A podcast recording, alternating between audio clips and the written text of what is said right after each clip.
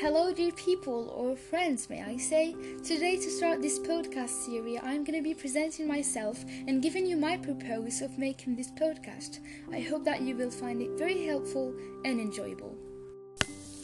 My name is Jasam Jewel and I'm born in 25th of July of 2005. I am 15 years old now and I currently live in Morocco which is a beautiful country. So if you have the opportunity to come and visit, don't miss it. There are amazing spots in here. But anyways, that's not our topic today.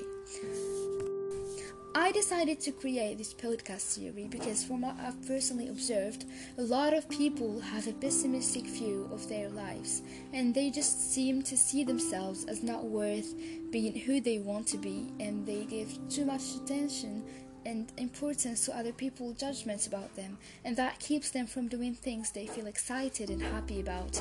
And I think this is a huge waste of talent.